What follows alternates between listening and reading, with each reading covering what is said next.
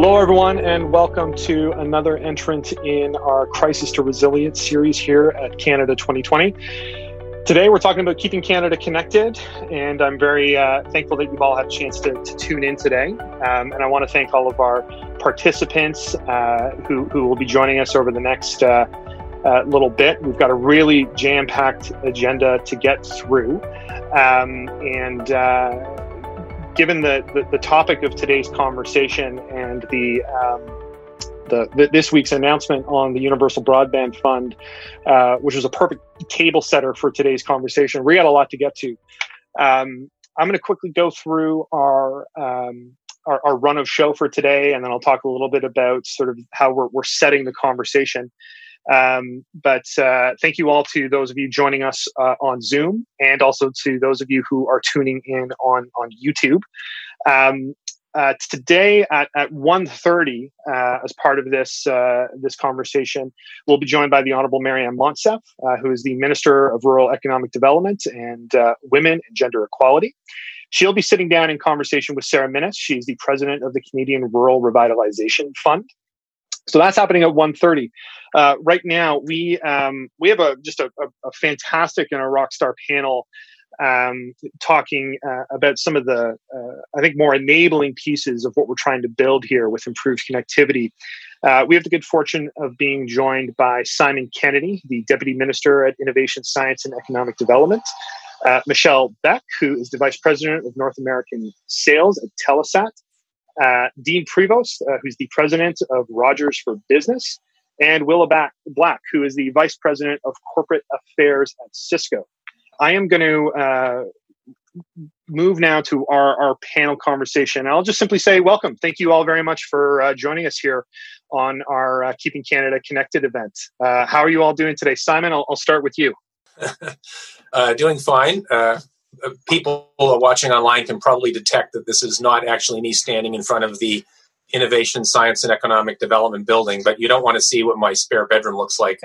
Um, but uh, we're fortunate at ISED actually to have quite good connectivity. So uh, i've been in and out of the office as needed uh, you know to go to cabinet meetings and things like that. But as an institution almost all of our staff are, are working from home. And i think it's a, it is a testament to the connectivity we enjoy and uh, it's been a real godsend during the pandemic absolutely, and uh, I, I, should say, I mean, Simon, this this panel that we have here today with Dean from from Rogers, Willa from Cisco, Michèle from Telesat. I mean, Canada 2020, we, we've built it, I think, quite intentionally to try and capture people who are sort of across the connectivity ecosystem and try to get a, a, a good handle on uh, what we're trying to enable by improving connectivity across the country.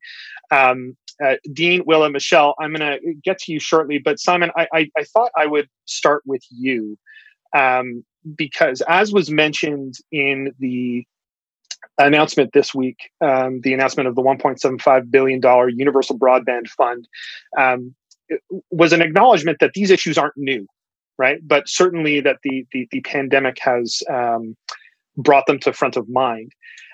I'm curious, Simon. Can uh, just as a as a as a way of our into this conversation today, can you give us a sense of the problem that we're trying to solve? Um, and then and then we can maybe get into some of the the ways in which we do that. But like, scope out the issue for me. Sure. Well, uh, I mean, the immediate, you know, the the the immediate proximate problem, if you like, uh, that we're trying to solve for example, Alex, with the launch of the Universal Broadband Fund, is we want to make sure uh, that all Canadians have access to to high speed uh, internet, uh, and so that you know there is a, a remaining gap uh, that's significant.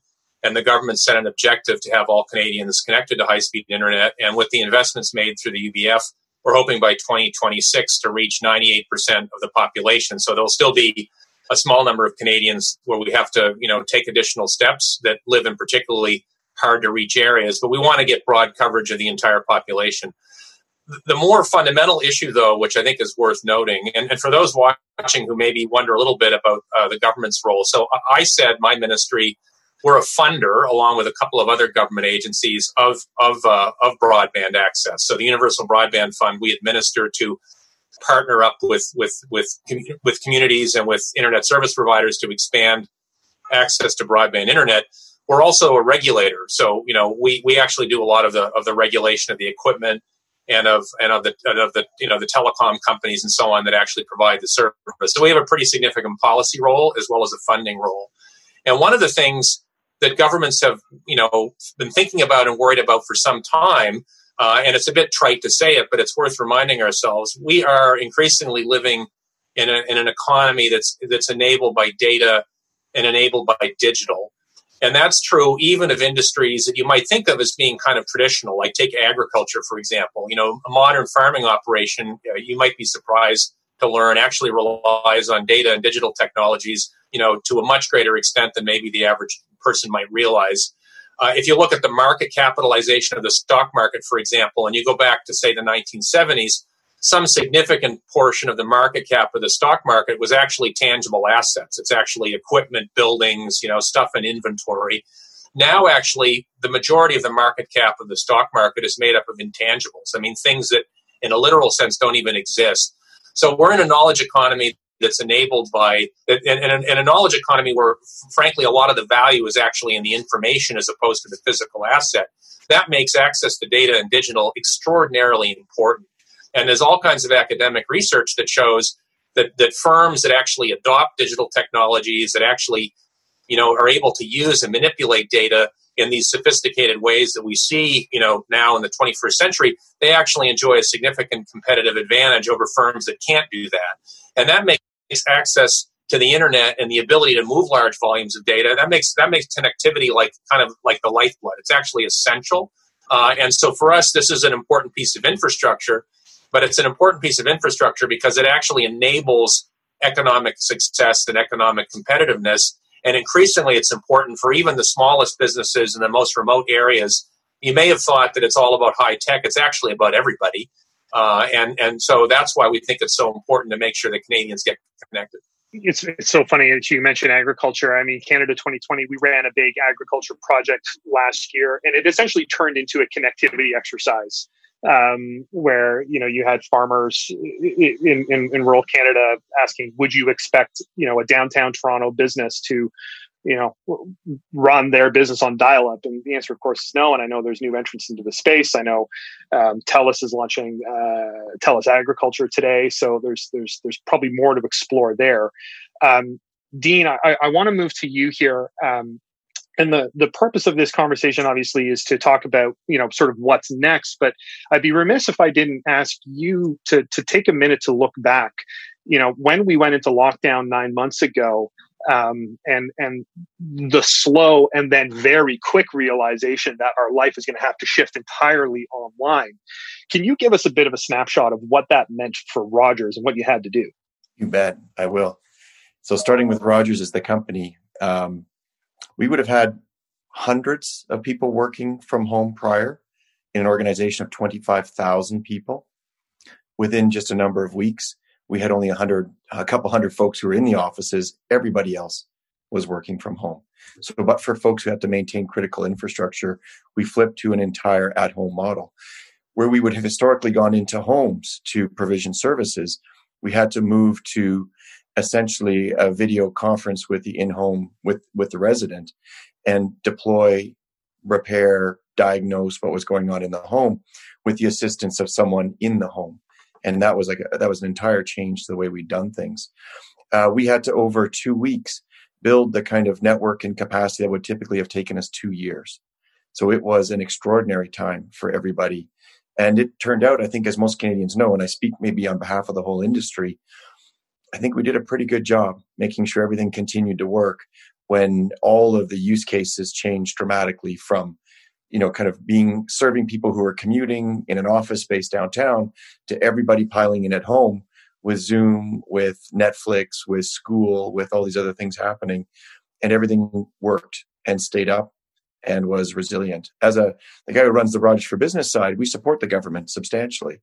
And we had to help serve you know services canada shared services organization, moved from being entirely in their offices to being able to speak to Canadians about what was happening and about the programs that were available in a way that uh, had never been done from a digital and remote point of view. So it was pretty extraordinary change. Michèle, um, and thank you, and thank you, Dean. Um, uh, speaking of change and speaking of, of, of opportunity, uh, Telesat obviously featured prominently in the UBF announcement this week. Um, lots of details to get into, but can you just give us a, a, a, a, quick sense of like, okay, what does that mean for not only your company, but also the communities that you're looking to serve? Sure, absolutely.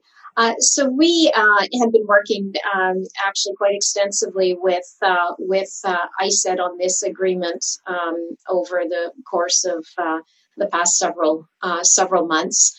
Um, it was certainly important to us, um, and we, you know, I mean, we we are quite pleased actually partnering with the government of Canada to bring this capacity to. Um, uh, to these these communities that are underserved uh, today, satellite reliant, uh, underserved that don't have access to fiber connectivity, um, in order to uh, deliver uh, at minimum at least the 50 by 10 CRTC service targets. Um, and really get them online and, and get them access to true broadband, low latency service. Um, so it's um, it's a recognition uh, certainly that LEO can, in fact, uh, deliver that service. So we uh, acknowledge, uh, you know, and uh, and appreciate the support of the government of Canada um, with respect to that. the fact that they have confidence in us delivering this to the communities. Um, you know, we have been doing it over the past 50 years. you know, we do it with the technology that we have to uh, that is available to us to deliver some of the latest, uh, some of the the the uh, uh you know the the using the latest uh, advances and technologies, and we have been incrementally. Uh, sort of adding capacity and growing the capacity and making available capacity into a number of communities across the country. Um, and this is just taking it to the next level and the next step. Um, but truly, it will put them uh, essentially at the same um, on the same footing as uh, most uh, everywhere else across Canada. So giving them access to 50 by 10, um, I think they're going to be relieved, and we're really looking forward to doing it. Um, Willa, uh, I, I, have noticed you, have been nodding along. Um, uh, very nicely with, with both Simon and yes! Dean and Michelle. And and so I yeah. but, but I'm, the reason I was actually I was very excited to have you join the panel here is that when I think about connectivity and sort of the whole ecosystem, my mind immediately goes to telecoms and immediately goes to satellites. I tend I you know to sometimes forget about equipment and systems that sort of underpin the exercise. So um, can you? I know there's there's lots of folks uh, watching here. I just got a ping from a friend of mine working on connectivity issues in BC. Like this is sort of a, a cross Canada stream right now. Can you give us a bit of a sense of okay, how does a company like Cisco come at some of these issues and act as a connectivity enabler? Sure. Yeah, thank you, Chris. I'm so thrilled to, to do this and uh, really appreciate being included in the discussion. Um, just so people know, in case you haven't heard of Cisco before, and you'll be forgiven for that, uh, we've been making the internet work since 1984. And 85% of the world's internet traffic travels over our hardware and our software, and the networks that build and support uh, travels securely over these networks. And, and that capability extends to Canada's remote north. We have been active in and investing in Canada's remote north with a program called Connected North um, since 2011. And um, so what we did is working with a consortia and an ecosystem of um, NGO partners and private sector private sector partners and some regional governments. We actually created and, and obviously in very um, close cooperation with the communities that we serve. We created a digital network, a digital experiential learning network to connect children in K to 12 classrooms from the Yukon to Nunavut to experiences and opportunities that they wouldn't ordinarily have uh, in their own communities. Things like mentoring, um, uh, mental health and wellness supports, uh, training for teachers, virtual field trips, um, you know, indigenous language instruction from one community to many. Um, none of that would have been possible without the investments of, of bandwidth that we've seen the federal government make over the last few years. And I want to applaud the federal government, uh, all of us at Cisco want to applaud the, the federal government because you've really enabled the Connected North network to thrive. We started in one community in Iqaluit. In um, we were in pilot in 2013. We launched in 2014. We then spun the program off as a dedicated uh, charity doing uh, this incredible work of scale. And as of last week, we went into our 100th school. We now serve 2,000 teachers with a whole on-demand curricula and um, and 20,000 students. So the one thing I will say about all of this, I've, I've worked in a lot of these communities. I've been going back and forth to the north for a long time now. And, um, you know, our purpose at Cisco is this belief that technology can be used for good. Uh, and in this case, technology is used to deliver equity of opportunity. And, you know, I'm a mother and you go up into these schools and you see these kids and you want the best for your kids and, and they absolutely deserve same opportunities as kids in the South do. And, you know, there's an enormous um, potential in the North and, and connectivity is the way to unleash that. So, uh, so yeah, I am nodding a lot because, because I, I think that, you know, I've seen firsthand, we've seen at Cisco, our engineers who go up there do this work to get telepresence up and running, you know, all the work we do building the digital curricula, all the partners that we pull into the project. And I'm, I'm looking at you, government of Nunavut, if you guys are watching, You've been so awesome. This is tough work. You know, we're playing the long game here, but my gosh, we've got to stick with it because that really, at the end of the day, is what it's all about making sure these kids have the opportunities they need to thrive. There you go. Um, that fantastic, and and um, uh, just a nod to the Q and A here, uh, particularly in Zoom. There's some great questions coming in. I'm going to get to them in a second. But uh, Simon and Dean, um, you know, we, we've heard mention of, um, uh, we, have heard mention of obviously enabling healthcare. We've uh, heard question about enabling um, education. There's a lot of stuff that has, I think, taken hold in this emergency response period over the last nine months. But as we look forward to, you know, post pandemic, obviously acknowledging the, the moment that we're in, it's it's it's still very serious. Um, the question becomes like, okay, how much of this behavior is sticky, and and, and how much does the work being done to improve connectivity enable um, those advancements? So, I mean, m- maybe Simon, I'll, I'll, I'll go to you here. And this is something I know you and I have talked about a little bit. Like, apart from giving people opportunity, what are we? What are some actual examples of things that we're hoping to enable through improved um, uh, investments that you're making?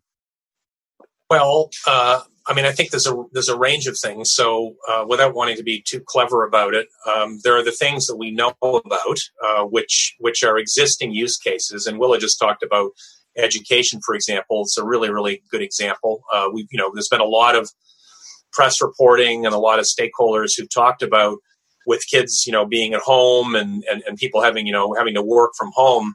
If you're in a rural area, say with with with with connectivity that's not so great some of the use cases that we're already really familiar with, like the ability to telework, um, those those can be compromised without good connectivity. So I think broader universal coverage will enable uh, the deployment of, of, of, existing use cases that we actually know about already and that actually work well, say in urban areas or in areas with, with, with good internet coverage, but which you can't get if you're in a rural area. Then there are kind of use cases, I would say, that are not speculative, but where they, they aren't in widespread deployment yet. And so, for example, there have been there has been discussion around some of the use cases that you might see as we get wide deployment of, of fifth generation uh, technology. So when 5G comes in, we know because of its ability to trans you know transfer very large amounts of data, very low latency, it might actually allow for things like you know autonomous you know much easier to deploy things like autonomous vehicles and so on some of that's speculative in the sense that we we won't actually know until the infrastructure is in place all the possible interesting businesses that might that might um, that might kind of grow you know grow in that kind of environment. And I guess that takes me to the last piece, which is there is an element, a measure by which some of the use cases have yet to be defined. And by that I mean, you know, one um, look, um, I'm not sure economists would necessarily, you know, describe it this way, but you could think of broadband, high speed broadband, is it's like a general purpose technology. It's a little bit like electricity. At the time that electricity was discovered, um, you know, people might have said, well, why would you build an, build an electric grid? Like, you know, you don't have any use cases. Well, it turns out there's a lot of use cases for electricity once you have a once you have an electric grid that works. And I think we saw this after the dot com bubble.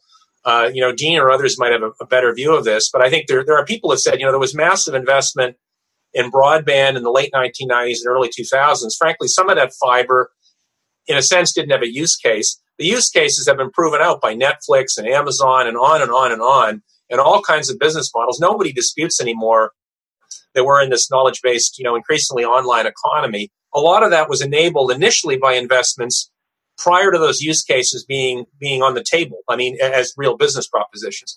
So I think part of the government interest in this is we actually know that this unlocks economic value. There's tremendous evidence to show that. We can point to existing use cases.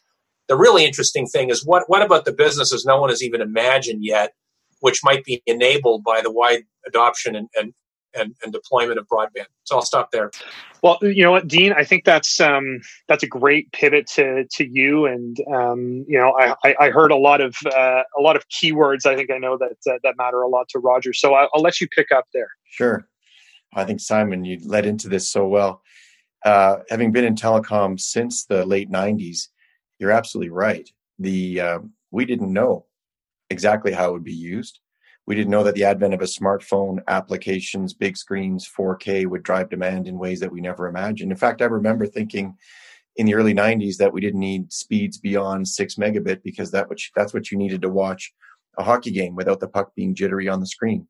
And here we are where you've got gigabit speeds into houses and businesses and you can run everything uh, remote and online. So you're absolutely right. We don't know. But what we do know is that the, uh, the the world is basically a world of distributed need. And what that means is that if you can create connectivity that is distributed that is reliable fast low latency meaning it goes back and forth to the cloud quickly and private you can do almost anything with it. For example we've got uh, mine sites in saskatchewan that are enabled by uh, kind of remote capabilities that you don't have drivers.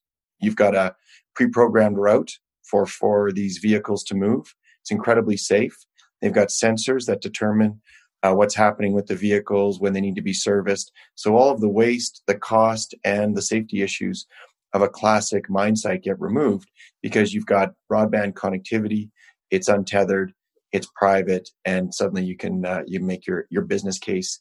The way you operate changes dramatically. We're working with a utility in BC that's using existing sensors to send seismic information back to a centralized uh, command and use AI to determine if there's patterns that they need to be worried about. You can think about, uh, I don't know, smart cities, smart communities, period. You know, the use of, you know, maybe we're trying to talk about rural Canada, so maybe I'll skip smart cities because who cares about cities? We're, we're more interested in what happens with people uh, further away. But imagine communities that could, uh, in, you know, the, all the services they provide are available to their to their constituency it's easy to access it's private they can tell when things need to be done. They can point citizens to where they need to look. And in this time of the pandemic, that kind of sensible, private, personal communication is incredibly important. We see it across the board. You were talking about agriculture earlier. We see it in ports where you can know what's arriving at your port, your station, your warehouse. You don't need to go in and inspect the crates and do all of that. What you've got is temperature, motion, insect sensors, heat sensors that's sending the information a manifest is transmitted and you're able to do a lot of your work uh, in remote and in safe in safe ways that you couldn't otherwise do. So the use cases are honestly limitless. Mm-hmm. um, michèle i want to bring you in here um, because uh, and, and, simon i think you're you're going to have a, a, a hand on on this ball as well um, we've got a, a couple questions in the um, in the Q and A, particularly around in being inclusive and involving Indigenous communities and making sure that they have access to um, uh, uh, this infrastructure and and these services. So, Michèle, maybe I'll, I'll, I'll, go to you first, and then Simon, if you want to elaborate and talk a little bit about um, uh, what what ISED is doing to ensure that that takes place. But Michèle, let's uh, let's go to you first. Sure. So, um, first and foremost, as part of uh, the agreement uh, uh, that we have with uh, with ISED, there is uh, a clear uh, objective to connect um, as many of the remote, you know, in indigenous communities as we can. Many of them today are deemed to be satellite reliant communities. we actually do serve a, a significant number of those communities uh, today and look forward to just enhancing the connectivity to these communities, bringing in more advanced uh, services uh, over our LEO constellation. Um, and also supporting, though, I mean, you know, we talk about economic growth and sort of some of these other applications. Um, you, you, know, a lot of the uh, indigenous uh, groups, and and uh, we know uh, some of the Inuit groups are into all kinds of uh, various businesses up north, and they see great, great potential with uh, the availability of uh, capacity and services over the LEO constellation. Because uh, essentially, it, it, it, will probably be the uh, fastest, um, the you know highest performing uh, technology to be able to deliver broadband connectivity to you know, essentially everywhere across Canada uh, within the next couple of years, and to do it affordably. So, uh, you know, we, you know, we we look forward to to working with them um, to to bring just the most basic connectivity that they need, you know, to support. Um, you know, school, work at home today, and and it's been you know so obvious that they lack even some of that that uh, you know the most basic connectivity today. They're they're stretched to the limit. Uh, when COVID hit, um, most of those indigenous communities came back to us looking for incremental capacity. Uh, just to be able to meet, uh, you know, the surge in demand in those uh, in those communities, uh, and we were, I mean, we responded. We responded very, very quickly uh, to give as much capacity as we could to all of these um, uh, to the to all of these communities and these various groups. Um, uh, but um, uh, yeah, so it's it's basically to enhance sort of the, the basic connectivity for education, for work, uh, you know, for uh, just generally their their governance, uh, you know, sort of in the links to the south. Um, you know, to promote, you know, just even their their economic growth and their local businesses, tourism, uh, anything that they want to do, but to put them essentially on the same footing as um, other um, other communities have uh, anywhere across uh, across Canada. Uh, but but LEO is will be the vehicle to do that because we can reach everywhere, um, and it'll be high quality, high performing uh, connectivity. Willa, I see you're off mute here, and I know that you had talked about um, about connecting to the north uh, before. Before I go back to Simon, um, I'm just wondering if you had a view on on, on sort of the um, uh, the indigenous uh, component of um, of this. Yeah, thanks, Alex. Um, so, a, a, couple of quick points. Uh, first of all, to, to, your point, Michèle, you, you, could not agree more. You know, uh, the Connected North program operates in all 43 schools in, in Nunavut. The demand is is you know quite quite significant um, to be able to resource these these online sessions. We can at the moment only run seven concurrent sessions, but we're in 43 schools, and and so you know more investment is needed so that the opportunities are, are opened up. The second point that I would would make though. Um, the goal of this investment of bandwidth is is to deliver you know economic vitality is to achieve those those social outcomes, those social benefits in terms of education and health. Um, we need to be thinking in terms of parallel investments in, in programming in those use cases. We need it's it's not good enough just to go in, you know, with the pipe and with you know the hardware and the software and the WebEx and the wireless and all that other good stuff, unless people on the ground understand how they can leverage it, unless teachers are trained and coached in what digital content is available and how can they deploy that, um, unless there is some sort of support uh, locally. And, and, you know, there's a lot of communities that we work with that were really open to these kinds of partnerships to build their own capacity. Um, but, you know, if you look at telehealth, if you look at, you know, digital education, all those things will lead, you know, to economic um, dynamism. And and uh, but we've got to understand what are those other pieces that we need to wrap around that in you know, significant investment in band and satellite capacity. Agreed. There we go. Fully agree with.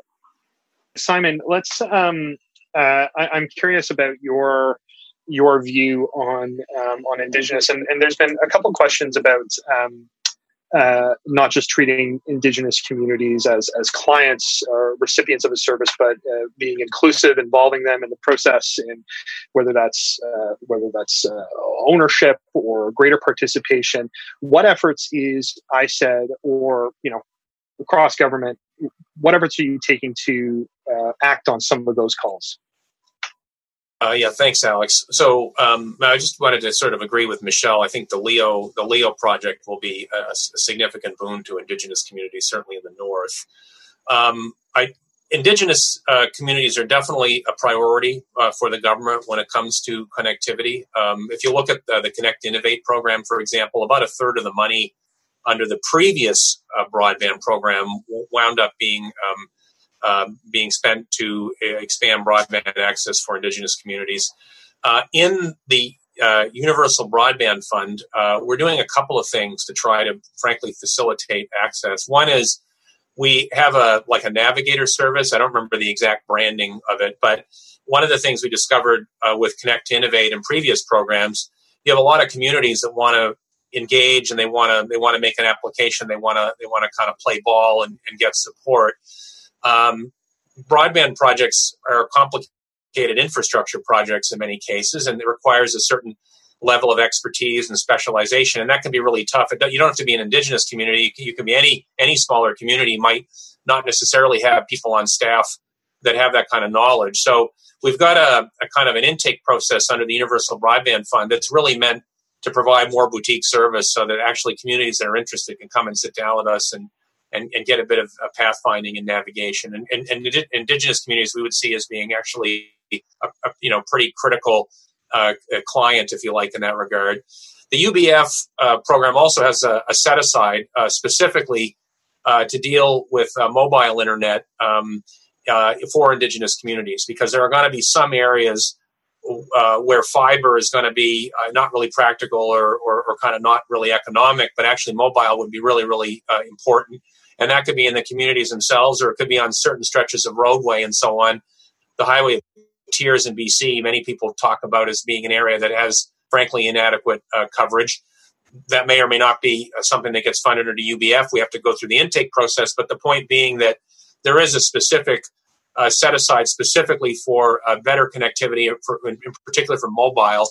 Uh, but we would expect a fairly significant uh, number of indigenous communities to benefit from UBF. It's been a big priority before. It will be a big priority now, and we certainly want to uh, create a process where where we can work with communities to, to help them through the process. So that that has been what we've been focusing on. Um, that that dovetails really nicely with a, a, couple questions we're getting, but one that I also had, Simon, which is the um, the there's there's the promise and actually the expanded promise, right? This went from a $1 billion program in 2019 to a $1.75 billion program here in 2020. Um, but, but, uh, you know, a lot of that comes down to getting money out the door and, and, and getting it moving. And, um, I know that there is, uh, that the, I think this 150 million dollars is available immediately. Um, can you talk a little bit about why that rapid response function here is is um, both important and and what it's going to tangibly do to get the ball rolling here because people have been waiting for this for for quite a long time. Just to sort of again emphasize uh, some of these projects particularly some of the larger projects we might envisage uh, partnering with the uh, the infrastructure bank on for example uh, you know these are going to be very very large projects involving you know tens of thousands of houses um, these are big engineering projects. Uh, you know, Dean and Willa and Michèle probably could describe in much more gory detail. Um, but at the same, so some of these are going to take a number of years, and that, and that's just that's just the basic math of doing a big infrastructure build. Um, at the same time, you know, I think the feeling was there are shovel-ready projects. There are, there are definitely going to be opportunistic projects where the engineering work has already been done, or where, and again, I'm I'm sort of talking a little bit in the abstract, Alex, but like you know, it's it's like all we need to do is lay a piece of fiber from A to B, and it actually will enable it'll enable some real connectivity without necessarily having to have a, an enormously complicated build. We, we wanted to have a set aside to identify what are the what are the opportunistic projects that could really move the needle on connectivity, but could be done much more quickly. And in effect, try to have a kind of you know it's like Jeopardy. This is like the speed round. Try to have a speed round so that we can get out of the gate quickly and try to deliver as much connectivity as possible in, in a shorter time frame. And so that's what the that's what that um, that's what that window is about. But having said that, we can't do that for the totality of the money because again, we're one. You know, it's the difference, I guess, if you think of traditional bricks and mortar infrastructure. You may have some projects that are already ready to go, shovel ready. You know, everyone talks about shovel ready. There are going to be other projects that are not shovel ready because you have to do the engineering or the seismic studies or whatever. And so it's a little bit like that here, which is, you know, we want to make sure that the ready to go stuff gets out the gate quickly. We have money set aside for that, a special process. But having said that, the, the, the, the very large builds we anticipate would take some time. That's normal. Obviously, you know, um, the, the, people that you know we work for as public servants want us to move as quickly as possible, and we will absolutely do that. Uh, Minister Monsef can tell you all about that. Um, but you know, uh, so we're going to go as quickly as we can. But we wanted to make sure that the low hanging fruit got picked kind of right away. That's what that's about. Well, Dean, yeah, that's. I, think um, uh, got name checked there on someone who uh, who probably has a little bit more um, more detail around like what some of those projects might be and what sort of is the the art of the possible, not only near term but in the medium term as well. So, give us a sense, uh, uh, Dean, on, on, on sort of the next steps here for a company like Rogers and, and other projects. For sure. Well, Simon's very right. Uh, there is a lot you can do right out of the blocks. So, for example, in BC, we've got a couple of communities, the Nisga'a Nation and the Witset, that we've worked with to build uh, actually fixed wireless capabilities. It's mobile as well, but also it can be fixed. Uh, terrestrial to distinguish it from the LEO uh, work that Michèle has spoken about. And we can bring those communities on very quickly in partnership, which I think, by the way, is also a core tenet of the conversation you have here. It really does take a few groups coming together the government, the local community, indigenous uh, or not, and, uh, and providers to show up so that you can build a service that actually survives and persists and can be maintained and grown over time. And we've done it with those folks. We've done it with the Peguis Nation in Manitoba. And we've probably got two dozen on the go right now across the country that actually are relatively quick to turn up, including, by the way, Simon, the Highway of Tears. Uh, with one more partnership in there, uh, we'd be ready to go to put connectivity across the entire highway. In that case, it's needing uh, power uh, as a as a missing element for a, a land based solution. So there's a lot, Alex, that you can do right out of the blocks uh, because it's basically what's historically been missing is sufficient funding to at least allow for break even or near break even economics as opposed to a multi-million dollar investment with no chance that it uh, that it gets paid back. But if the community shows up and the government shows up through the through its funding sources then we can go game on in dozens and dozens of communities immediately with known technology with existing processes longer term to simon's commentary there is there are things that we can do that are much more um, you know, kind of thousand kilometers of connectivity with hundreds of communities hanging off of it, that you can then build a program to create access for all of them along that route. Again, something we're working on right now in between BC and Alberta, working in the pipeline space to say, is there a way that we can uh, piggyback on efforts that are already underway to drag fiber connectivity, wireless, both fixed and mobile, to again a couple dozen community that sit along those routes. So, but that's a longer game. That's not measured in months. That's measured in a couple of years to get something like that deployed. Just picking on a couple of examples. Well, uh, same question to you. Um, what uh, you know? What are some of the, the, the projects that you, I think, are are particularly excited about um, that are are now a little bit more possible um, so it doesn't have to be perfect. You know, there's still bottlenecks that we need to break through. But what are some projects that that um, you think are illustrative of, um, of of what's possible now uh, that we're sort of all trying to row in the same direction? I, I just have to say, I, I this has got to be the highlight of, of my six months in in uh, COVID quarantine. This is such a great discussion, and I just want to echo what um, what Dean said around partnerships and seeing everybody come together with common purpose to really address this issue about equity of opportunity. You know, in terms of where we want to go from here, um, all things being equal, if we we see the bandwidth that we need in some of these communities, um, you know, certainly from a health and education standpoint, um, the possibilities are, are, really limitless. I mean, in terms of, of Connected North, uh, and I'm going to speak on the team's behalf right now. I hope they're watching. Um, you know, we're, we're looking at a self-service digital education platform. That will be our next step in, in this evolution. Um, you know, we're, we're looking at, at a day when teachers in those classrooms can, can literally have the world on their doorstep and be able to, to develop their own customized learning plans, drawing on multiple resources.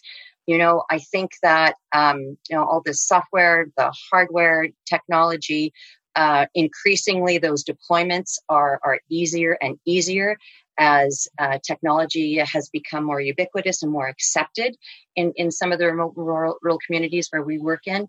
So, you know, and there's, I think also too, you know, there's, um, and again, I'm speaking on behalf of the communities where we work, but there is an enor- enormous spirit of partnership and openness to working with uh, private sector organizations and and NGOs and governments to really figure out how to make all of this happen. I said earlier, we're playing the long game. And, and I think that the private sector in Canada uh, has an opportunity to really kind of step up and, and, you know, look at where they have capabilities where they can contribute because it's, I've been in this space a long time. You know, I, I've had a long career in the CSR space, and but working in Indigenous communities in particular, in remote rural communities, a little goes a long way. Like the impact is so quick. The adoption that we've seen of education, digital education technologies, it's been like light speed. We went from one school to 100 schools in the space of about five years. That uh, we haven't seen anything close to that in the south. So, so that gives you a sense of the opportunity. You know, Simon, one of the things I was really struck by, um, and uh, and and and maybe we can get to Michèle yourself afterwards as well.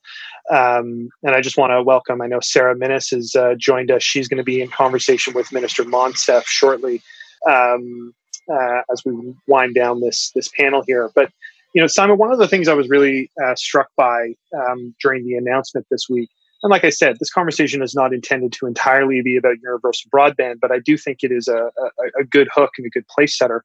But was it wasn't just Minister Monsef out there; it was Minister Bains, it was uh, Minister McKenna, it was um, uh, our, our, house house leader uh, Pablo Rodriguez, um, and it was the Prime Minister. Uh, and so, it, you know, it's tempting to say like real show of force. Obviously, this is a, a real priority, but it, it, did bring to bear that there are other actors um, within government that have a stake in um, and a role to play um, in getting this right. Simon, earlier you mentioned the uh, Canadian Infrastructure Bank, um, and uh, we do have a question uh, on that. It, it's, it's it's it's very specific, so maybe we can go a little bit broad and then go specific. But I think largely, what do you envision the um, uh, the infrastructure bank's role, um, and, uh, and, and how is that sort of funding mechanism designed to work um, with the uh, with the UBF? Yeah, so I mean, I can I can give my kind of sort of layperson's explanation. It's the way I tend to think of it. So uh, the infrastructure bank, uh, you know, you want to talk to Mike Sabia or someone to get the official explanation, but it's it's not really meant to play in the space where a project, you know, if you imagine a spectrum that is going to be like wholly reliant on government support because the business is just not it's just not economic under any circumstance like to provide to provide the service would require a, very substantial subsidy. That's not the infrastructure bank space. The infrastructure bank space on the other end of the spectrum is also not projects where you know dean can go to the bank and or, or the capital markets and borrow the money because the project is has got great economics and, and rogers can just kind of go do it on its own nickel or it can go to the, the markets and get the money the bank space is kind of somewhere in the middle where you have projects that, you know, with the right structure might actually be interesting enough to kind of, you know, go to the market. And so what we're doing under the announcement this week is we, we have funding where we can partner up with the with the infrastructure bank for those kinds of projects. So the thinking is that you know you, you have a project that might actually be attractive to the market, that might actually be close to economic, and with some contribution from the Universal Broadband Fund, bang, you're right in the zone where the infrastructure bank can work with its private partners to kind of to kind of close the deal. So that's conceptually that's the, how I think of it. Is you, you, you know you've got a, you've got a zone where the bank operates, and we have you know we're going to have projects you know potentially very large broadband projects that are close to that landing zone, and with a bit of shove from us can get into the landing zone. Uh, we're, we're not interested in UBF to fund things that, that, that the market's going to do on its own. Uh, we have a, we have a place, obviously, to be intervening in areas where the market will never make it work. But the thinking is, with the infrastructure bank, we can be in this kind of hybrid area where there, there can be there can be market participants who are seeking a, a reasonable return, who will be able to, to expand broadband in areas they might not otherwise be be, be able to do it uh, without us uh, working together with with the bank. So that's that that that would be the way to think about it. Mm-hmm. Dean, I mean, so much of what Simon just touched on gets at, I mean, sort of core business strategy.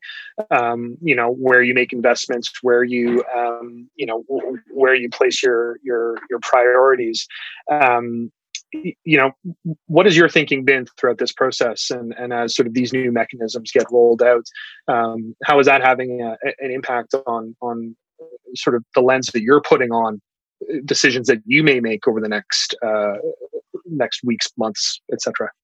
It's very very helpful. So we've got the uh, to Simon's kind of three box description, the piece which we would naturally fund because the returns work and we're you know we're able to make it work economically off of our own balance sheet with our own investments we're doing that every day right 130 cities we're turning up on 5g this year that's because those make sense, right? They make sense out of the block. Our shareholders and stakeholders like that.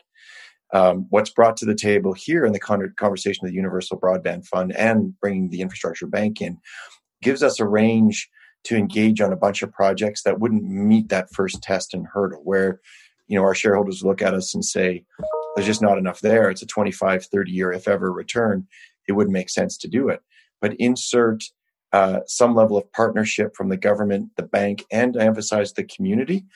And suddenly you can bring in projects that would have had no hope in a purely commercial model, and now you can extend it substantially. And I mean dozens, if not hundreds, of communities. So it's a very, very big deal. And we're going to take that uh, very seriously. We've had some initial work, as I suggested. We've been doing a lot of thinking on this, but this announcement is is extraordinary, and we expect to be front and center with hundreds of projects that will make sense in this space. So do not underestimate how helpful this is for us to be able to move forward.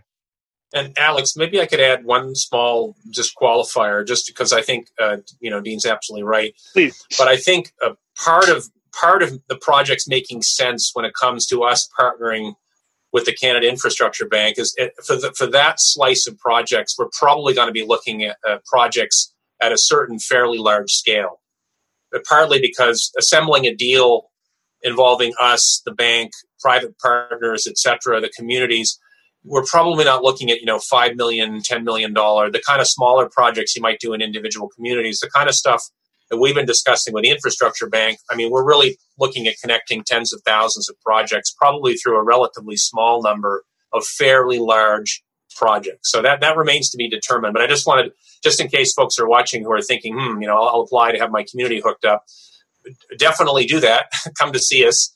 Uh, but when it comes to the infrastructure bank and the work we would do with them, I think we're talking about a handful of, of much larger, larger scale projects because because of the unique, you know, nature of, of this particular piece, where we're going to be looking at projects that are just, you know, they kind of make economic sense, but they need a nudge, and, and those are going to be larger. I think this is a really good segue to uh, Michèle. Sort of same question to yourself. Um, uh, you know, how do how does uh, how does the work being done right now and the conversations that we're having um, have an impact on, on your business strategy, on sort of your positioning um, uh, in the weeks and months to come? So I think I mean it has huge impact uh, in terms of our strategy uh, for sure. Um, you know, we we certainly have a desire to connect uh, you know, these uh, rural, remote, underserved communities. Uh, the partnership, uh, not just with the federal government, but partnerships with um, various departments of the federal government, but also uh, territorial governments, other private industry partners, certainly does, you know, help to to connect those those communities. Um, you know, I would I would like to highlight as well that uh, you know the LEO constellation is a is a massive project, massive undertaking. It would be sort of the largest space based project ever undertaken by Canada alone, um, and it's going to lead uh, not just to you know benefits of connecting Canadians, but it's going to create uh, huge growth in the space um, in the in the space domain here in Canada um, you know, we do hope uh, to manufacture the, the, the constellation of the satellites, uh, build them here in Canada. Uh, there will be a supply chain.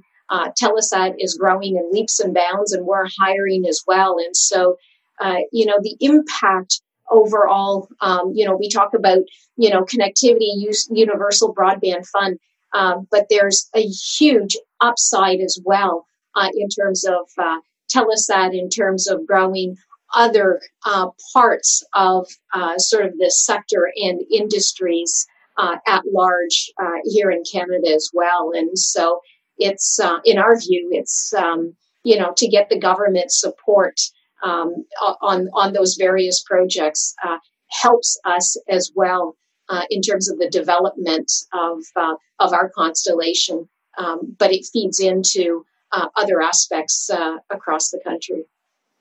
And you know, Willa, same to yourself. Um, you know, such a diverse and, and, complex company that that Cisco is. Um, you know, what's some of the upside that you see here? What's some of the biggest opportunity that you see for um, the work that you can continue, but also now get to do as a result of uh, of this moment? oh well listen i mean the upside's the scale right and the potential for scale and you know i just was thinking listening to everybody talk that really we, we need to kind of start as we mean to go on um, i think what we've all learned during the pandemic is is that the possibilities of this new virtual world are limitless and, and we've set new standards and new expectations on what we can access and what we how we're empowered to work now. And you know just even even thinking back to digital education um, across the north that we're involved in um, last year last entire school year we delivered 1900 on-demand sessions uh, you know from september to june. In the first two months of this year we've already done 1400 so that baseline now has shifted dramatically. So so you know i think the opportunity again working in really close partnership with with um, the, our community leaders is is that we're looking at ways to scale and we're looking at ways to drive sustainability. And we're very fortunate at cisco that we've got this extraordinary technology that can be leveraged to do just that.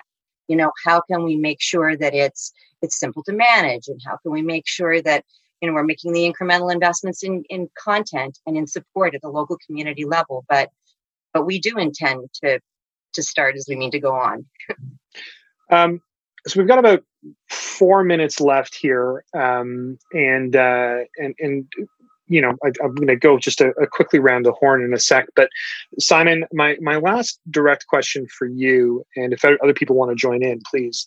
Um, you know, the majority of our audience here at Canada 2020, I mean, they're, they, they work in a policy function in some way, shape, or form. Um, you know, we typically often ask the question, you know, what is the role of the federal government in, you know, policy issue X. I mean, this, you know, connectivity policy and, and, and making advancements and, and, sort of closing gaps. I mean, it's, it's, it's just so clearly such a ripe area for discussion. But for people that are, are watching, they're, they're working directly on a public policy file. Maybe some of them are at ISED, maybe some of them are, are in other communities and, and other levels of government across the country. How would you encourage them um, to to to think about sort of the art of the possible and um, and, and prioritize really making good on the promise that we're we're trying to make here. Um, you know, if you're if you're a public policy professional, if you're working um, on some of these files right now, um, what's the lens that you would encourage people to to to bring to work every day and bring to that that effort? A couple of things. One is I think it's useful to think of this kind of technology as a multi-purpose technology that's an enabler of economic activity. So it's a, it's a critical piece of national infrastructure. It's the reason why government the government is is is, is stepping in and providing this kind of support. Uh, and so, um, you know, it's not an end in itself. It's it's part of a broader it's part of a broader policy suite that's needed to actually make sure Canada has a modern, you know, competitive economy. So, in addition, the government has the digital charter. It, you know, it's working to update rules for data and digital. Uh, you know, it's that that that, that uh, broadband infrastructure is part of a broader economic strategy, which is you know to help Canada, you know, build a more innovative economy uh, which is able to compete in the in the kind of modern world. So it's about internet in rural communities. Absolutely. Is it about making sure people can you know can do their schooling remotely? It's about that. But that's part and parcel of a, kind of a broader picture about what a modern society and a modern economy looks like. Uh, and so you have to think of infrastructure as kind of this element of a much more pervasive strategy. That's number one. The second thing, I guess I would just say, because I've, I've also seen some of the Q's and A's, is um, I, I do think there's a bit of a challenge sometimes, and it's and this is the case, Alex, with other kinds of important elements of public policy too. And when you work in when you work as a policy person or in public administration the way I do, you kind of get used to it. But typically, things that are really important take time. That's not an excuse, but it's just to say it's like investing in dealing with child poverty or you know you know you know, dealing with climate change, they don't tend to be like, it isn't like on day one you deal with climate change and then you declare victory the next day. When you're making big, important structural changes, that take, tends to take a bit of time.